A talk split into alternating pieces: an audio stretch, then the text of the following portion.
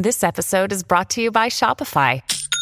Forget the frustration of picking commerce platforms when you switch your business to Shopify, the global commerce platform that supercharges your selling wherever you sell. With Shopify, you'll harness the same intuitive features, trusted apps, and powerful analytics used by the world's leading brands. Sign up today for your $1 per month trial period at shopify.com slash tech, all lowercase. That's shopify.com slash tech. Your brain needs support, and new Olly Brainy Chews are a delightful way to take care of your cognitive health. Made with scientifically backed ingredients like Thai ginger, L-theanine, and caffeine, Brainy Chews support healthy brain function and help you find your focus, stay chill, or get energized. Be kind to your mind and get these nootropic chews at olly.com. That's O L L Y.com. These statements have not been evaluated by the Food and Drug Administration. This product is not intended to diagnose, treat, cure, or prevent any disease. This episode is brought to you by Snapple. Want to know another Snapple fact? The first hot air balloon passengers were a sheep, a duck, and a rooster. Ridiculous. Check out snapple.com to find ridiculously flavored Snapple near you. Climbers, your record is mixed and mastered. Congratulations. You've completed 5% of the project checklist. 95% is marketing. But what's the most effective marketing strategy? Is it radio, PR, playlisting? Today we're going to unpack an amazing Bob Lefsetz blog that answers these questions, and we're going to throw some practical, effective solutions at you as well. Welcome to the climb!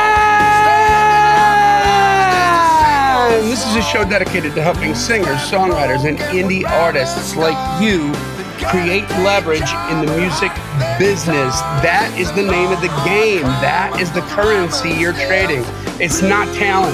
You don't trade in talent. You think you do, but you don't. What you need to trade in is leverage. And that means you've got some successes behind you. You've proved that number one, you can do the job well. Number two, that you want to do it. Hmm. There's a difference between somebody who can write really good songs and record really good songs and somebody who's an artist. Yep. and it is uh, it's what's going to move the needle when you have the leverage the labels the management the booking agents everybody you want to work with is going to come out of the woodwork and line up nicely for you and that's the way that you want to handle it. That's why we called it the climb creating leverage in the music business. See what we did there? Is a setup. Mm-hmm. it was this like a And that's a backstream from my good friend and co-host, Mr. Brent Baxter, who's an award-winning hit songwriter with cuts by Alan Jackson, Randy Travis, Lady A, Joe Nichols, and more. He's had a slew of top 10 slash number one hits in Southern gospel, Australian radio. Man's making miracles happen. And what I love about him is he helps songwriters like you turn pro by revealing how you write like a pro, do business like a pro, and then on the regular, he gets you connected with the pros. And this is real. This is relationships are created out of this. If you're truly ready, and you play the game right, you're going to get some relationships. There's single song contracts that have happened. There are publishing relationships that have happened, co-writes that have happened, all kinds of beautiful forward progress. And you can find Brent very easily at songwritingpro.com. And I would like to introduce you to my co-host, Johnny Dwinell. Johnny owns Daredevil Production. They're breaking artists digitally by identifying new fans through data. Yeah, it's complicated, but thankfully Johnny knows what all the 25 cent words mean. If you're an artist looking to increase your streams, blow up your video views, sell more live show tickets, and get discovered by new fans, TV and music industry pros, Daredevil Production can help. Daredevil has worked with multi-platinum artists like Collin Raye, Tracy Lawrence, Ty Herndon, and Andy Griggs just to name a few. You can find Johnny at daredevilproduction.com. That's production singular, no S, and there's no S because there is no other Johnny D. So, hey, man, what's happening? Man, just living life. Life is crazy. Life is an adventure, which we'll get into offline, but it is good. It is good. Hey, I have a release out today, which by the time that this drops will be a couple I don't know, two weeks back, but the Foresters, which is a Southern gospel uh-huh. group, they put out a praise record, a worship album. And so a song of mine called God Amazing is on that one. I wrote with Jay Spate and Brian Hitt. It's also been recorded by Charles Billingsley. So it's been out there. It's uh, from my old peer music and RPM music deal. So it's nice to see some old songs getting some new life. And hopefully that'll do well. And yeehaw. Nice. Congratulations, brother. I love that. Yeah. Thank you. It's always fun to have a release out there. Found out about another cut, another Southern Gospel thing, got a license, didn't know this group, didn't know it was pitched. But I'm like, okay, well, I will hook you up with Blue Water. So that's fun. Hey, thank you for helping my, thank you for helping Mackenzie with her licensing stuff too, and kind of pointing them in the right direction. I am happy to help them pay me. right. happy Here, to help them pay me. I'm such a giver, such a giver. you agenda and having son of a bitch. Hey, everybody wins. Everybody, everybody oh wins. gosh. I don't encourage them to be lawbreakers. They license it, they're doing it correctly, and and then everybody's happy. That's right. It's not my bag. I mean, God, put me in a licensing department and just give me a gun and a bullet. Like I just I have it in my head. Fuck that. Man, I used to work on that for a hot minute at Blue Water before they worked for me. I worked for them. Yeah. And oh man, I think we might have talked about that a little bit on the podcast we just did with Randy Barber. Yeah. But I know just enough to know I don't ever want to be in charge of that for myself or Uh-uh. anyone else. Like even though I, I got paid to do that for a hot minute, it was whoo, boy, that's a lot of stuff. And I'm like, just let me rhyme. Let me just do Yeah. that. That's more my sweet spot. I, I don't. I can't. I can't. I can't. Like, if you want to just, you know, my my personal version of hell Mhm. is uh, welcome to hell, Johnny. Sit down here. We've got like fifty five thousand years of contracts we want you to look over Yeah. and pay attention to details. I'm like, no, No. no. right. Or I mean, just imagine this: if you're in the admin department of a publishing company that has a lot of writers, you got to get them to turn their stuff in Yeah. With like co-writers and maybe co-writer information, dates of creation. Yeah. Good luck with that. Well, speaking of that, okay, I'm not going to reveal anything right now, but we, Ray Hamilton and I, are getting very close to launching this new software tool Hmm. that everybody is going to cream over. Like, I mean, everybody, right? We've already reached out to a couple music supervisor friends and publisher friends, hmm and we've offered them like lifetime membership to the software tool for beta testing. Yeah. And when I explain what it is, they're like, "Oh, yes, I would." Uh huh.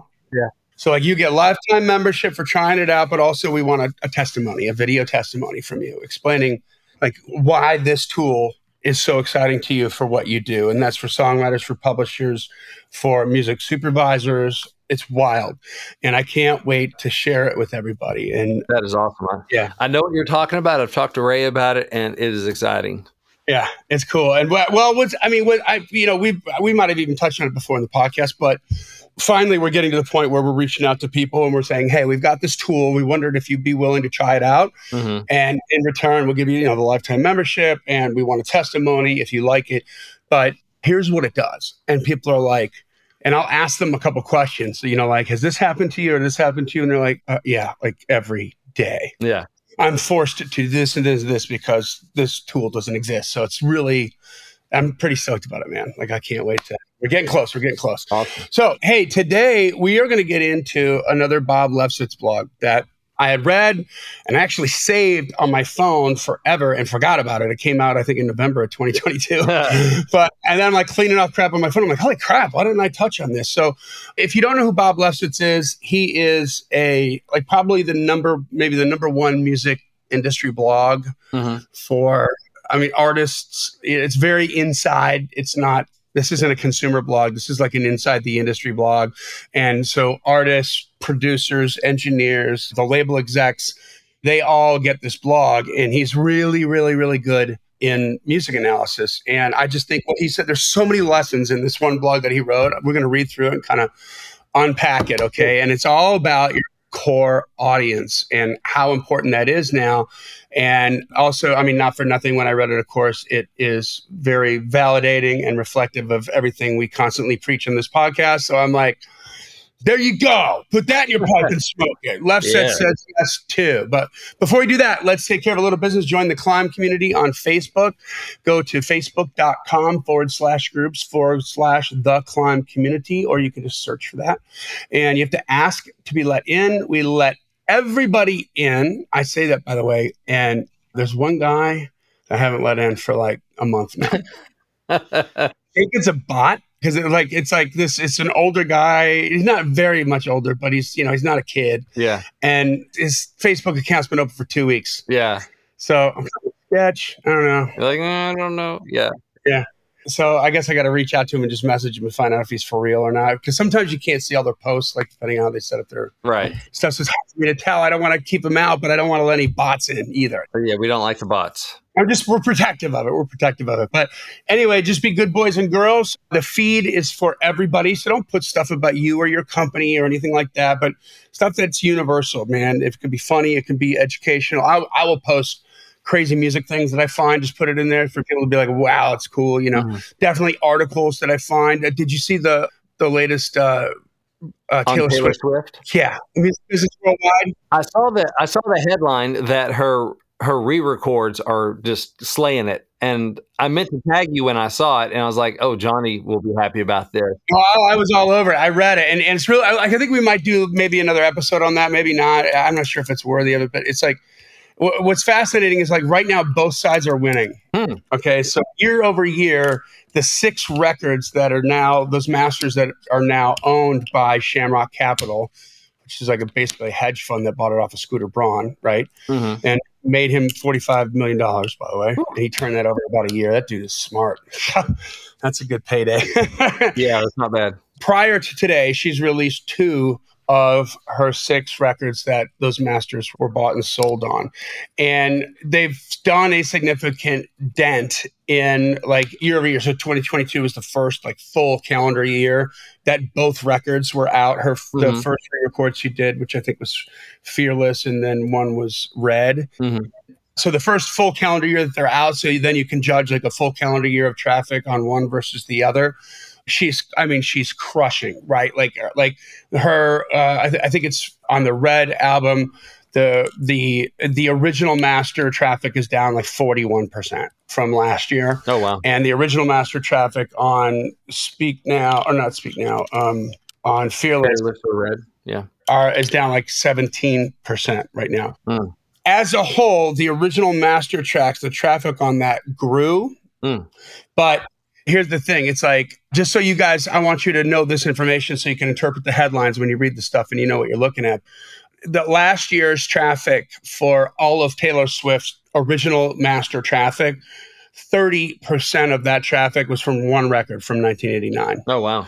And I'm not sure what the gross cumulative is, but the two most popular are 1989 and Reputation that get, I'm guessing, like 50 to 60% of all the Taylor Swift traffic. Mhm. So she's done this incredible dent, but she hasn't re-record. And she's releasing Speak Now today. Today's July 7th. Uh, this will drop later. But as a whole, her master traffic for Shamrock Capital has grown, and they should be very happy. But she hasn't gotten. She's releasing the third record now, but still not the ones that can just really be devastating. So it'll be interesting to see what she does Yeah. with Reputation and 1989, which also are, by the way, her pop records. Yeah. And somebody else pointed out to me yesterday, I can't remember who it was, probably a little easier to re record those because it's synth Yeah. and not like guitar sounds and not that sort of stuff she was doing before. So that's interesting. But Mhm. anyway, we got any wins? Let's talk about wins. Sorry, we're dragging this on. Yeah. So every Thursday, sorry, every Wednesday, we have the New Heights Post, which is where we encourage you to share your wins, your music related wins with us so that we can celebrate with you. So we're just going to share a few of these because we don't have time for all of them because there's just too much winning. All right. Bill O'Hanlon, with who we got to hang out with the other night in Nashville. It's good to see Bill. Man, it was good to see him. Yeah, it was good. And all the climbers. Like we had a whole, we were holding court. Uh, it- was fun. It was great. It was super fun. Yep. So, speaking of which, I told Bill, you know, it was co-writer Greg Wilson, I think, played this song that they wrote called "Wake Up Call," which is just powerful. Yes. And at the end of it, I looked at Bill. I'm like, dude, you're gonna make me foster like a child. And sure enough, we are. Yeah. So anyway, thanks, Bill. Thanks, Bill. Johnny. Bill. You Send him- me send Bill a fast bill. No, I got that song from him. I'm going to send it to Josh. That's It's a good song, man. that's a wicked, good freaking song. Yeah. Yep. So, anyway, Bill said, wrote with four up and coming artists this past week, and several of them are going to use a song we wrote in their next project. So, good job, Bill. Plus, got to hang out with Johnny Brent at the local. Yes, you did. And that's a win for us, too. Oh, he said that right Oh, on. it's just sweet. Isn't that nice? I love it. And Kathy Wallace, who we also got to hang out with at the local, Yes. said spent three days at a songwriting retreat and loved every minute. The song, great songs were born. I think that retreat was right after we hung out with her. She, she was, She was on her way the next day, I believe. yes. Way to go, Kathy. So good to hang with you. Yes, it was so good. And Tracy Richardson, who we also got to hang out with, Mhm. says, Great trip to Nashville. Played three rounds on my Nashville tour. Got to hang out with Kathy Wallace, Elizabeth Eckert, Brent, and Johnny at the local. Lots of music and connections packed into a few days. So, man, that's just a few of them. So that was fun. It was so great to see so many climbers out and out and about and listen to music and chat about There's stuff. Bird came out, dude. Like I, I have a bromance with that dude. Like Dustin I love Bird, yeah. Bird. He is like right from the mothership. Yeah, you guys are going to get along great. So Dustin Bird Yeah, is like, got a, a mischievous streak in him that he, I'm just like, come on, right over here. You're in this Oh car. yes, yeah, yeah. You're gonna get along fine. So Dustin's a, an artist on Open Road Recordings in Canada. He just moved down to Nashville. He's cut stuff of mine. We're co-writers, and so I was like, you need to come out to the local. You need to meet Johnny. And he's a friend of the pod. He's been on the podcast. He's been on the podcast on a on a song title challenge, I believe, and yeah, Yeah. So good times. Mm-hmm. And maybe a video content challenge. And maybe so. Maybe so. I, I can't remember if that's true or not. But anyway, all right. Well, let's get into this, you guys. Yes, let's do it. But once again, credit where credit is due. This is from Bob Lefsetz, L E F S E T Z. And if you go to lefsetz.com, you can see the blog there. He also has like an incredible podcast that we've often used for content on this show. And I've learned so much from that podcast. I mean, these are the big, big wigs in the industry, and you just learn how stuff really happened. And Bob does Bob does really good interviews, I think. So that's good. So let's go. I'm just gonna read through this blog and we're kind of gonna break it down section by section, but this is the gospel in terms of really getting ahead as an artist. Okay. Mhm. It's all, he says, it's titled The Core. He says it's all about your core. I know you've heard this a zillion times, all this stuff about a thousand true fans, or we call them super fans, right? Mhm. And that's not what I'm talking about here, he says. Sure, first and foremost, you need a fan base, but once you have one, ignore the external. It's a waste of time. Hmm. I know you're sitting at home wondering how you can be bigger, how your act can break. Maybe you hire a big PR agent. Maybe you spam writers. Maybe you hire an independent radio promo person. The key is to spread the word. No. I'm not saying radio airplay is worthless, but how many people are still listening to terrestrial radio? Only the most passive and laid back, not the people who work at the station, they're still passionate, but the old days of the active radio listener are history. So, I mean, gosh, you guys, just let's unpack that for a 2nd Mhm. because I was talking with my staff today and we were just sort of discussing like industry perspectives and and I'm like, you know, when I'm talking to like bigger industry people, I have to be careful what I say and how I serve it up because I want to echo what Bob Lefsetz is saying on here. Like, I don't think that radio airplay is worthless by any stretch, but I don't think it is the launching pad. I know that it's not the launching pad that it used to be, and so therefore, when you bring in radio matters, right? So it's it's Mhm. it's very worth it to some artists and it's worthless to new artists trying to break through on it even if you're on a record label it just shortens your runway because it's so expensive Mhm. Yep. because I was curious about this through another one of my corporate clients here who's thinking about considering very seriously doing some talk radio promotion for his business. And he was asking me because I had had a radio show in the mortgage industry, just bouncing ideas off of me and asked me what I thought. And so, doing some research for my answers, I had one of my staff people just kind of, we actually AI'd all these articles on radio mm-hmm. consumption. And it's funny. Here's what I discovered all the articles on radio consumption, it's like reading any kind of political spin from either side of the aisle. Doesn't matter where your politics land, but Yeah. you know, I like you can just you can tell spin, right? Yeah. And it, this is all all this stuff is like written by people who have a dog in the fight when it mm-hmm. comes to radio, and so they're like, radio is still the dominant way to deliver content on the planet Earth. Mhm. Okay, yeah, that's true. I actually believe that, but we had a hardest time finding how much it's declined Yeah. in the last 10 Mhm. years. Nobody wants to say that, but the radio stations are going under. I mean, CBS has sold, who started in radio, so the CBS, the Columbia Broadcasting station. I mean, they they sold off all their radio assets in 2016 because they're not making money Yeah. that's because the audiences are down. So you have to be careful who you're talking to and you're getting information on radio. But Mhm. I, I do think radio's it's still really, really good for some artists. But Brent, you always said it best. It's a second stage rocket. Yeah. But yeah, the active radio listener is history, and therefore, because there's just not enough people in each radio market listening to terrestrial radio, it is not delivering the market penetration that it used to, and therefore, number one isn't wh- what it used to be worth. Mhm. So it, it changes everything, right? Mhm. So Bob was on to say, and playlisting, he said that doesn't work either. Even if you get on the playlist, unless someone saves the track, Spotify doesn't boost you, it drops you. And people skip instead of getting frustrated, adjust your perspective. We mentioned this on playlisting for us. eh, we do do playlist promotion is a strategic tool that we use if the budget is big enough. But I always inform my artists like it's like okay, raise your right hand and their teams. It's like understand this. You know, Spotify's distribution.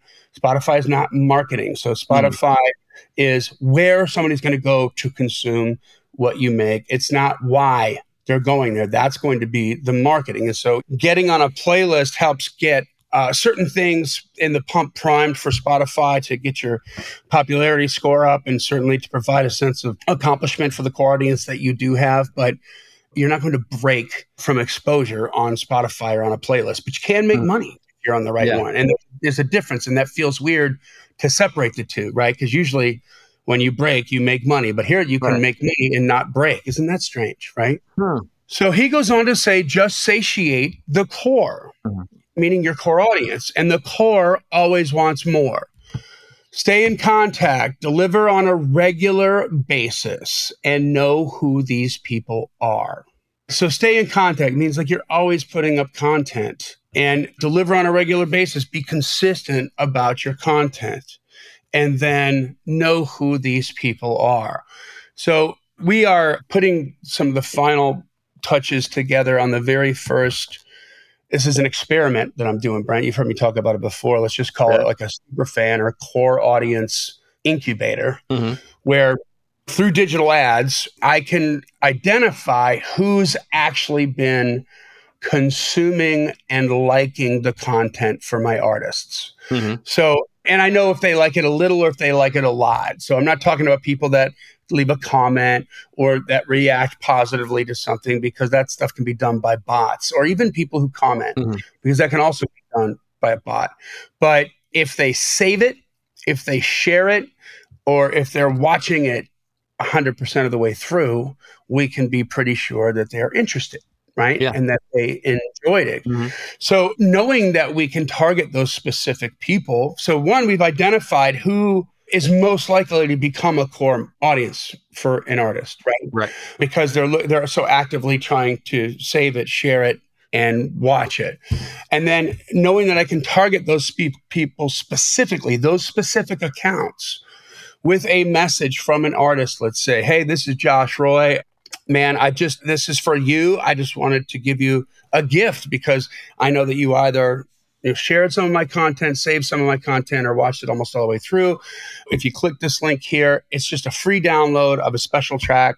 Nobody else will have this track unless they've saved some of my content, shared some of my content, or watched it almost all the way through. That's the requirement. Mhm. But you're the only that's the only place you can get it is this way. And oh, hey, by the way, when you go to download it, it's absolutely free, no big deal. Just tell us where to send it, which means I get the email address, right? If you want to, on the thank you page after they download the track, I will have a pop up that has a button to invite them to a private Facebook group Hmm. where I have to negotiate with my artists because they find this difficult and I think a little weird and foreign. But I want you to spend one hour a week on Facebook Live and play some songs, take some requests, talk to these people. You know what I came up with yesterday, Brent, was What was that? we had Josh a while back do some interview content where, you know, I've talked about the artist branding questionnaire before. Yeah. hmm And what we've done is, I said, to, I, said I, was, I was telling Josh, I'm like, dude, like you should, when you do the live thing with these people, you should bring out that questionnaire and ask some of those people those questions. Hmm. Right. We've got his reactions and his answers to a bunch of these, It's like over 200 questions on there, but they're essentially getting to know you questions that can be revealing or interesting, provocative. hmm and also I think entertaining. But man, if you just have a list of questions w- that you can just choose from as an artist when you're doing like one of these live private group things, how great would that? They'd be like you're asking questions about them. Yeah. And when it's as small, like maybe, and Josh had already been doing this to his credit, and so we're kind of reviving it. But we already had, I think, like I don't know, there's got to be like 75 people in that group already now. Mm-hmm. So it's a small group. It's not getting too big. But if you start asking them questions and you ask them by name when you're on a live thing, how cool is that? Yeah. You know, I, I, just think that's nailing right what Les is saying here. Do be in contact on a regular basis and know who they are. And once you get that core group set up, the, the core group is what's necessary to break mm-hmm. in some whatever that means to you. Okay. But I mean, to me, it just means that the artist is profitable. Yeah. And then there's different degrees of breaking, right? There's Taylor Swift all the way down to, to Josh Roy, who makes a living touring right now, mm-hmm. but you know, he's not driving Ferraris, right? Right. But he's on his way. So Lefsetz says it's all about the data today, but the record labels are far behind. I'd fire most of the people there and hire data scientists. I'm thinking about stealing that name right there, data scientist. I like that. Yeah. I'd, I did it to find out exactly who is listening to the music, who is a fan, and then I would reach these people and incentivize them, get them to meet the act, send them swag. Mm-hmm. Right. So when you can identify, like through digital ads, through even if you're not doing digital promotion, if you have, when you look at your comments, when you look at your reactions on the stuff you post organically, there's usual suspects. Yeah, there are. In there. These are your core people. I mean, we we find the same thing in the climb community. Yeah. You know, the people that are listening, the wins, people that are commenting, it's a lot of the same names, Mhm. which is awesome. And we love seeing those names. And we feel like we know them more than we know. You know, there are hundreds of people in that group. I can name a handful. Yeah. Because they're the ones that interact. Exactly right. Exactly right. And you know what? I mean, what a great way to make it feel for the artist who is a little uncomfortable with that because it feels a little foreign or they feel Mm. maybe it's sort of self aggrandizing or it's pompous to like, why would these people want to come to a private group and listen to what I have to say? Right. Yeah. How about downloading that brand questionnaire and asking them?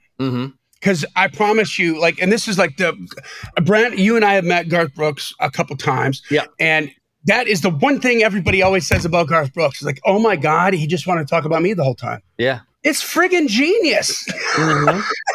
and they walk away feeling so inflated Yeah. and so happy that, wow, he was like interested in me.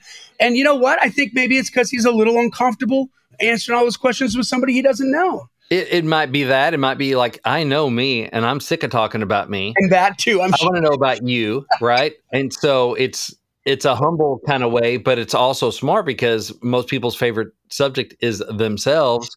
And so it's kind of like, you know, the thing in the concert where Garth or somebody else will take the camera from the person in the front row and take their picture. Yeah. Yeah. Not, like not even a selfie, but like Garth took this picture of me from the stage. Yeah. I mean, it's that thing of making them feel special, and they're going to feel more special if they're like he asked about me. Like when I met him, yeah, he was like, you know, we talked about Arkansas and driving through Arkansas because he'd drive through Arkansas on the way to Yes. Oklahoma and and different stuff, and yeah, always really nice. And and of course, every time we think talk about meeting Garth, I think of our friend Chelsea Stallings Oh, yeah. and how she was just just uh, someone set her on vibrate mode afterwards. She was like, "Oh, it She, was, she just floated around the room for the rest did. of it the was it was awesome." because Garth asked about her. Right, Like yeah. he's like, no, you're doing? Like, what's going on? Like, you know, like, oh my god. Yeah, And then listen, this is human psychology. There's nothing that we all like. I don't care how modest you are. There's nothing more than our inner soul and our subconscious likes more than the sound of our own voice. yeah, So people are asking us about us and we get to talk. It is going to be a, a great experience. And that is what you're selling here, guys, Mhm. right? So I've talked about this, send them swag. Like we've done an article on the on the law of diffusion of technology and marketing, and where we say there's the pioneers, which is two and a half percent of the market, and the early adopters, which is twelve and a half percent of the market, before it gets to the early majority, which is 38%. That's where the hockey stick happens. That's where critical mm. mass happens and you blow up to be as big as Taylor Swift, right? Yeah. And then the late majority is another 38%. And that's where the in the broadcast marketing world, that's where the money is made, Mhm. right? In the majority. But the people in the late majority do not come into the market until after the people in the early majority who don't come in the market until after the the late adopters early adopters have come in and they don't come in until after the pioneers. So when you understand this, focusing on the core here makes so much sense because through this you are going to build that core audience and you're you're essentially putting together the pioneers and the early adopters of your brand to get to a version of that early majority to where you can make money. So mm-hmm he goes on to say, don't do a promotion where if the fan gets another person to blank, mm-hmm that paradigm is history. It's burned out over decades on the web. To get a new customer, we'll give you a perk. I see that and I puke. He says, You're making me your sales agent. Mm-hmm. I love Clear, but I'm going to sell it to a friend so I get a bonus. Yeah. What if they find out? What if they'll feel ripped off? He's like, No, I must. I must feel so good about Clear that I that I tell people out of the goodness of my heart. Mm-hmm and the goodness of my heart because you want so bad for them to get the benefit that you're getting from whatever that product is. Yeah. Right. Because if they do it, they're going to love it. You know, they're going to love it. And then they're going to attach that to you. So it's going to make you cooler. So the goodness of my heart is one way of putting it. But also, it's like, hey, it's like it feels good helping people, you yeah. know, and there's a dopamine hit from that. And so it's also the goodness of your of your ego, right? Hmm. If a fan wants to make more money, they can be an influencer on social media. That's not what we're selling here. What we're selling here is belief. That's the essence of a musical career, which is why those without hits can oftentimes sell more tickets 10 years out than those with hits. If the hit makers can sell tickets whatsoever, without belief, you've got nothing. And he's not saying that press is bad, but he said he wouldn't hunt for it. I wouldn't try to make it happen because it's usually one and done. Like go out and get a PR agent, especially for artists that are trying to break into a market and do marketing for the first time mm-hmm. on their music. So maybe you're an artist and you got six records out, but if you've always just done it organically and you're now deciding to, you know, to do some some marketing, some serious marketing. This is another waste of money in the beginning. Yeah. Okay. It's not, I'm not saying PR agents are bad, but in the beginning, if you go hunting for it and paying for it, you're even with the best PR agent in the world, you have to be newsworthy for that PR agent to be able to talk one of their relationships in a magazine that's going to count for you yeah. into giving precious real estate up for you who's not newsworthy yet. Right. Well, is it the difference between in another context of what you talked about a lot is the difference between exposure and market penetration. So you go get the PR agent early, and you're going to get some exposure if they're doing their job at all, but that's exposure. Yeah. People die of exposure, right? That's like it's doesn't do you a whole lot of good. But what Lefsetz is talking about is you want to focus on market penetration for your pioneers and early adapters. Yeah. Early adopters, right? Like you want to really serve them and penetrate that market where they just it's more than just I listened to that Josh Roy video all the way through one time and I liked it. Well, that was cool, but I'm kind of moving on. No, no, no, no. Let's work on penetrating that market and make me famous to you and really have a connection there. So it's with that, right? Is that would you say that lines up? Like you're you've just blown me up right now. Like I love how you just put that and you made me think about something to springboard off that. Absolutely. Okay. So here Lefsetz is talking about the belief, right? Mm-hmm. And it's a lot easier to get people to believe who are already predisposed to liking your stuff because you know that they like it because you've mm-hmm. seen that they consume it on digital the digital ad data breakdowns and you've seen that they've shared it or you've seen that they've saved it okay and so let's we talk about market penetration which is in terms of like a radio market right or your local market more geographic yes geographic but what you know mm-hmm. what, what has to happen to get market penetration is you have to get like mind penetration mm-hmm. on enough people in that market, right? Mm-hmm. You have to be able to create enough people to believe in that market to get market penetration.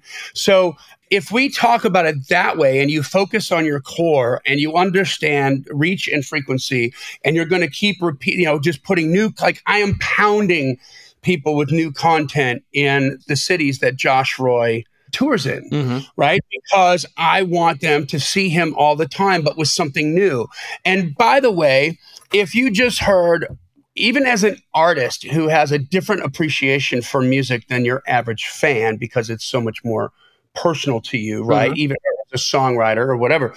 But man, are you more likely to believe in an artist after you hear six songs from him, let's say 10 different times each? Or are you more likely to begin to believe in an artist when you get to know them better, like by listening to interview content and how they wrote a song and how they did this and how they did that on their journey, what happened when they recorded it and toured stories and stuff like that, where you start to get to know who they are. You know, I mean, Bruce Springsteen has this everyman blue collar thing that he's always emitted, and that is why his audience loves him. They relate to him. Mm-hmm. And it's not just about the music, it's about what he writes about, right? It's about yeah. who he is that they like. So it's consistent. It's brand consistent. Who he is. Yeah. What he writes about. It's all because I assume it's all authentic. Yeah, it's all authentic. And so when you're I think I, I, run into sometimes roadblocks with artists. They feel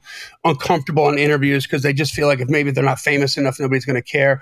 But the story matters. And and he goes on to I'm going to break this down some more here because he he really hits the notes on this one. He said he said, usually it's one and done, and, and people don't see it and they don't take action. He's we're back to talking about getting a PR agent and being in a magazine, right? Mm-hmm. Or, or being on a, a TV show. He said, like Scott Galloway in the New York Times. Did you see that full page article? It was flattering, especially as a result of its raw existence. But I've yet to talk to anybody who's seen it who doesn't know Galloway already. Let I'm going to repeat that. I have yet to talk to anybody who's seen the full page article in the New York Times who doesn't know Scott Galloway already. Right. They turned right past it if they didn't know who the brand was. It wasn't interesting to them until they knew the brand. So another reason probably a lot of people that saw it that didn't register that they saw it because they don't care yet about Scott Galloway. Or they didn't read it. They didn't read the article yeah, because they saw the headline. Yeah. And so but you're right. It's because they didn't care yet. So again, PR something to bring in after you get the train on the tracks mm-hmm. because it's going to be much much more bang for the buck. He said the man got a full page in the physical newspaper, but most people read it online where everything but the headline story is equal and oftentimes ignored. So Galloway can feel good about his ink, but it's not really going to move the needle. Mm-hmm right? How many times have you heard me use the same example where I talk about like the cover of Rolling Stone? Mm-hmm. Like you get that, you can feel good about that. That's a bucket list thing for me. You'll be my hero forever. Hang that sucker on the wall. Yep, but you're not gonna you're not gonna blow up because of that. Mm-hmm. Maybe you get a bump in streams. I'm sure you would, but for it'd be for a week or two and then it'll be gone. Mm-hmm. So then he says, and then there's that are playing the attention game. And I feel when he says the attention game that artists, when confronted with the beginning of trying to market themselves and with the task of trying to create content feel like they have to play the attention game. And we find that when artists who are just seeking attention, we find that obnoxious. And we don't want to be perceived as that. We don't want to feel that way. And so that's yeah. where the resistance on marketing is, right? Mm-hmm. But he said the tide has turned. Uh, his wife Felicia's car got totaled. He says and she needs to buy a new one. She just has one rule: no Tesla because of Elon Musk. She doesn't like how much attention Elon Musk. Ellen is, is that his wife? Elon, sorry, Elon Musk. and then he said, Kanye has become a joke because if you're, you know, if you're always in the news cycle today, you're an object of derision. What's wrong with you that you need this much attention? Mm-hmm. And even worse, when we see you ripping off your fans, making them buy multiple physical albums with different covers. Why?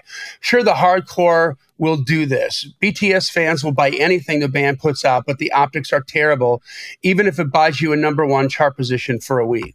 And everybody in the business knows it's just about streams, and they can see how your music truly performs. Stars always debut strongly, but how long does that last? Does a track stick out, stay in the Spotify top 50 or the top 10? But you'll get all the publicity for a billboard number one. But what exactly does it buy you? Network TV attention for a slot your audience will never see. Hmm.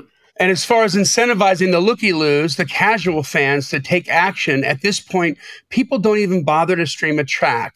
They're overloaded with input. They've done this too many times. They've streamed bad tracks they're not interested in by billboard number ones.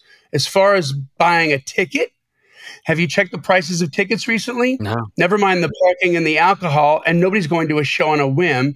And if you're interested in a show, there's a plethora, one that matches your interests. Why go to the show of the unknown? Hmm. Wow. Let that sink in. Yeah. So you need buzz, and the buzz is created by your core. If you're going to blow up and sustain it, it will be because the core spread the word. And if you're truly great, it will spread like wildfire because active fans are searching for greatness 24 7. They're hungry for it, looking out for it. But there's very, very little that is great. Let me make it clear. If you play somebody your track and they don't immediately ask you to play it again, it's not good enough, period. Harsh truth, but there you have it. Good is not good enough. How many times have we said that on this podcast? Oh man. Yeah, a lot. But let's say you're not that great. That's fine. Your fans will keep you alive. They'll give you all their money. A quirk of life is people are drawn to and bond most with that which is not very successful at 1st hmm They can own the act personally when it's that small. hmm Getting in on the ground floor is like a badge of honor. And as long as you don't push for more attention soon, and as long as you don't ignore the base, your fans will stick by you. Back to that thing I'm doing with Josh, right? With that private Facebook group once a week. Like, I'm going to let you know how this turns out. I don't know if it's going to work, but I feel like on paper, this looks like a good way to foster that relationship and to for him to engage and ignite that core. hmm He said, think about it. There's plenty of money in having hardcore fans. They go to the show, they buy the merch, and they're the only ones who can spread the word. Better to go out for a cheap ticket price than an overpriced one to pay for production. Because if the ticket is cheap, a fan can drag along a friend, drag along a friend. People want to do this. There's such satisfaction in turning someone else onto great music. But if your tickets are expensive, this can't happen. Ignore the headlines. They don't reflect today's reality. First and foremost, a lot of those acts are nowhere near as big as the hype. Once again, the streaming numbers, readily accessible to all, tell the truth. hmm Because streaming is the distribution, it's not the why, it's the where, Yeah. right? So if you've got big streaming numbers, it means you're reaching your audience, okay? And they're listening. Everybody's a journeyman woman today, a journeyman or journeywoman today. If you haven't heard from a friend about an act whose music you're unaware of, an act without a hit, you don't have friends. I'll give you a few examples. Do you know how many times people email me about Larkin Poe? Even better, the Avett brothers. Neither are household names, but they have very strong, relatively large fan bases. Their careers have not been built on the penumbra, right? The shadows, the outside peripheral. It's not been built on the hype. It's been built on the essence, the music and the live performance. That's today's music business. Don't compromise your music. Don't make it like everybody else's because even if the track is catchy, you won't make any fans and you'll be starting almost at zero the next time around.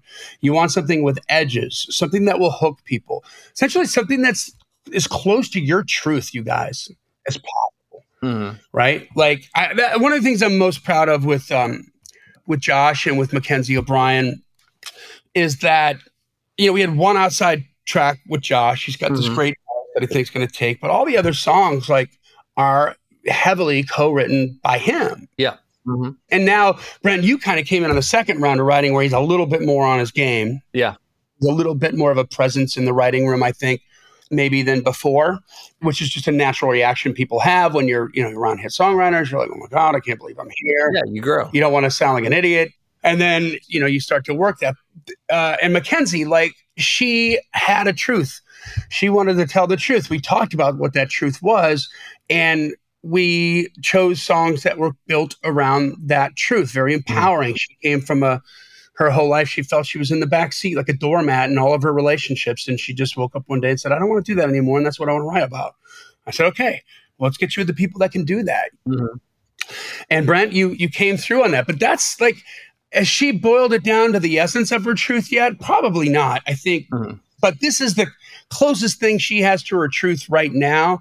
And the next one she does will even be better. Yeah. So that's what makes the edges. That's what makes it real. That's what makes it different. That's what Yeah. makes you stand out is you, right? Exactly. So this is the opposite, he says, of the MTV era where the goal was world domination. Hell, there's a good chance you'll be successful and still be considered underground. Most people don't won't know either either you or your music. He said, but I'll tell you a dirty little secret. Most people haven't heard the hits or maybe the hit and nothing else from the album or by the act. It's a false construct. The old dominating act known by everybody. It's a false construct. Hell, there are acts people hate because they've seen their name too much, irrelevant of the music, which they might not have ever heard. Mm-hmm. They just keep seeing them, so they can't stand them, right? Right. And in a world of seemingly unlimited choice, we are not corralled into listening to the same stuff. There's no center whatsoever. There are just a zillion acts, some successful and most of them are not. And to be successful, you must have a fan base. Do not try to jump the line or short circuit the process, appealing to the muckety mucks to have a hit single. Start at the bottom. Get regular people to like your music. And if they don't like it, start over. Mm-hmm. You're not entitled to a life as a successful musician. What? No one is stopping you from making music but you want to be if you want to be supported in your endeavor people must not only like it but want to be closer to it and get more of it think small mm, i think that's interesting one thing it makes me think of is we've probably talked about the long tail before mm-hmm. or the bell curve so you have the bell curve you start off with you know very low numbers people don't know who you are whatever if you're fortunate that it gets thick in the middle where you have much more name recognition hopefully hits all that stuff then it starts trailing off toward the end of your career. Then you have this long tail that kind of skirts low, but that's important. And it almost feels like what you're working on at the beginning are those same people that are going to be that long tail. Those are going to be the people that really believe in you and will stick around when you come around for your 20th anniversary tour where no one else knows your name. They get your name wrong on the marquee, but your people are going to show up. Yeah. And that's probably a lot of the people from the beginning. Yeah. And you'll be really glad to see those people. That's kind of what it makes me think of. Yeah. I mean, taking this back to Seth Godin, right, who mm-hmm. we've quoted so many times on the podcast as a marketing guru, he says that marketing is summed up in seven eloquent words. People like us buy products like that. People mm-hmm. identify products. And so he goes, in terms of the music industry, it would be people like us love artists like that, right? Yeah. And I ain't gonna lie, by the way, I've used that quote and adapted it into a song and I got a cut. Did you really? I can't wait for y'all to hear it. Oh yeah. Oh, I can't wait to hear it. I just son of a gun. I need it to hear claps. that. It's good. But he talks about, you know, it's like the first 300 or 400,000 Nirvana records were bought by people who are the hardcore fans who love Nirvana. Mm-hmm. And then the other 9.6 million were bought by people who want to identify with people who love Nirvana. Mm-hmm. So I think and well, let's go back to let's go back to the Seth Godin trough one more time. This is what Seth is telling people in the corporate world, right? It's the 80-20 rule, right? Mm-hmm. And, and when you're broadcasting, let's say you're Procter and Gamble and you're doing broadcast ads for Tide, okay? Mm-hmm. So you're spraying and praying with a big, huge brand, and 20% of your customers generate 80% of your revenue. Yeah. And 80% of your customers generate 20% of your revenue. It's called Pareto's Law. Yeah. It's a very, very real thing that applies in so many different parts of life. Mm-hmm. But the point being, what he's saying is everybody, like the big corporate broadcast world at the top with those big brand names, they're worried about losing market share on an audience, right? So they don't want to stop advertising because that would shrink the 80%. Mm-hmm. That looks really bad. Like if you lose customer base by 80%, you're only losing 20% of your revenue. Right. And so what Seth Godin is saying is like however you're spending 80% of your marketing costs to reach 20% of the people or something so and so expensive when you're trying to do it in a broadcast way with yeah. a PR agent for artists, with a radio promotion team for artists. Like it's expensive and it's not that effective. And so he's what he suggests is he, is it's permission marketing, right? He's like, I would want to know like the hardcore Tide fans, mm-hmm. if Tide knew, like if Procter and Gamble knew who those people were and what they liked, if he just blew off the 80% of the customers that generate only 20% of the revenue and focused on the 20% of the customers that generate 80% of the revenue and really servicing them mm-hmm. and communicating with them through email and building up a hardcore relationship and a love of the brand, they're going to be able to sell more stuff that way than through the spray and pray method, you mm-hmm. know, because you're creating a relationship as opposed to this ethereal brand that you just see on TV that's made in some some cabal hmm. looking down on us all. You know what I mean? it's like right. so anyway, so guys, that's it. Focus on the core. Think small. How can you take who you have right now in the core, and how can you constantly engage them and constantly ignite that core and spend time with them. We, you know, when you do that through different video content, I think if you do it live once a week, you're going to be good. But this is how we're creating relationships in the corporate world, and it's how you need to be creating relationships with your business as an entrepreneur. You know, mm-hmm. so I encourage everybody to really focus on the small because the small that core when you turn those people into hardcore fans and then you start to implement sound marketing strategies to try to grow that core that's a lot different than trying to hit everywhere at once which is mm-hmm. the way it's always been done. Yeah. So i just thought that article spoke volumes man. Cool. Well, once again, as we were talking about the beginning of the podcast, Uh, Taylor Swift proves that whoever owns the traffic rules the road. Yeah. Okay. And I want you guys to understand what this means.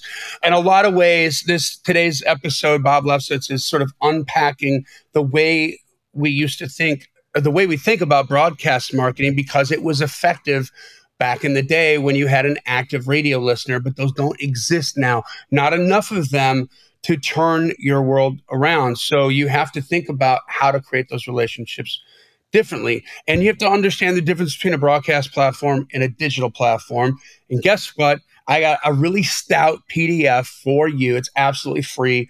You go to giftfromjohnny.com. It's called Whoever Owns the Traffic Rules the Road. And it just will get your head right to un- the more you understand how to honor the digital platform, the more you're going to ask the right questions. And when you ask the right questions, I promise you, your subconscious is going to deliver the right answers and you're going to see the needle move. So giftfromjohnny.com, J-O-H-N-N-Y, and just tell us where to send it. This podcast exists because we want you to win. So keep on climbing. And we'll see you at the top.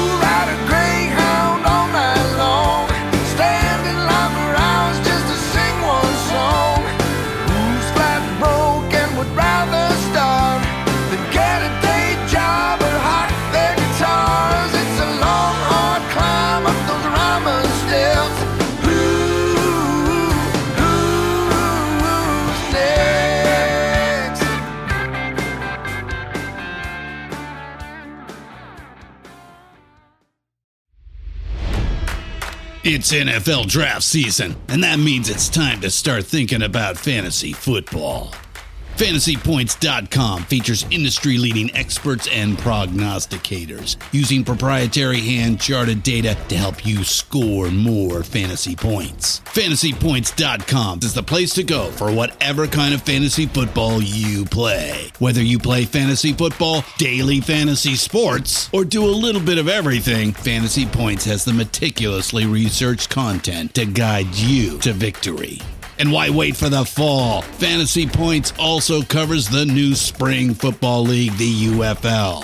Join the guru, John Hansen, Scott Barrett, Joe Dolan, and other massive names in the fantasy football universe with an exclusive offer. Use code Pantheon for 15% off any fantasy points package, including the all in package, with access to every article, tool, and data nugget that Fantasy Points has to offer.